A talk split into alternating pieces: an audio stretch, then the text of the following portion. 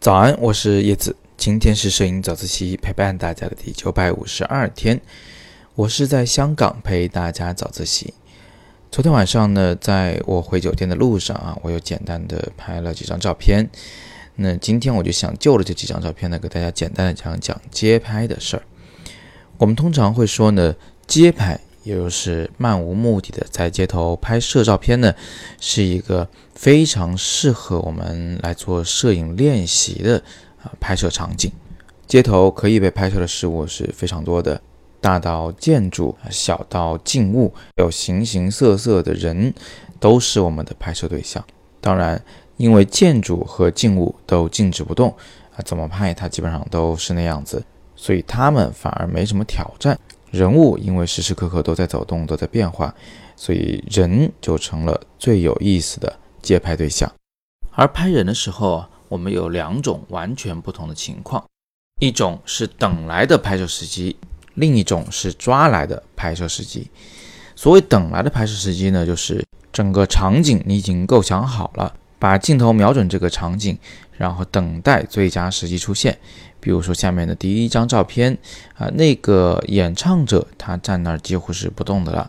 那后边的上海商业银行的 logo 以及那个粗糙的墙面都是肯定不会再变化的了。那我要等的呢，就是前景中的人物。这是一个地铁口，所以人潮涌动啊，来来往往的人都很多。我只需要等待他们的数量啊、高度、所站的位置。都能合适的时候来摁快门就可以了。我最后等到了这个时机呢，相当于是左左右右大概有五六个人物，他们能充分的交代香港街头这种熙熙攘攘的场景，而且呢，能让这个中间被夹着的演唱者变得更加的与众不同。啊，这是第一种情况，是我等来的。第二种情况呢，是完全意外的，我们只是。突然看到的情况下，把它给抓拍了下来。那这第二张照片呢，也是在同一个场景中拍摄的。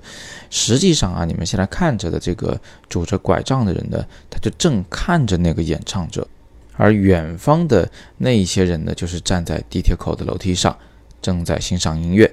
我当时注意到这个拄拐的人呢，他的表情是非常微妙的。而且呢，还戴着耳机啊，我觉得比较有代表性，所以我就匆匆忙忙拿起相机来，把这一幕抓下来。这两张都谈不上什么好作品，但是呢，我想它正好能够说明我们在街头拍摄时的两种状况。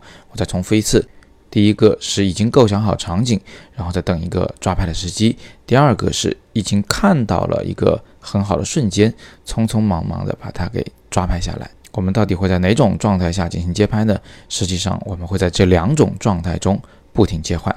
那么，如果你也准备通过街拍来练习摄影的话，按照我今天介绍的这两种方法来找找感觉。今天是摄影早自习陪伴大家的第九百五十二天，也是二零一九年摄影早自习的第一天。祝大家新年快乐，也祝大家在新的一年里收获满满。我是叶子，每天早上六点半，微信公众号“摄影早自习”，不见不散。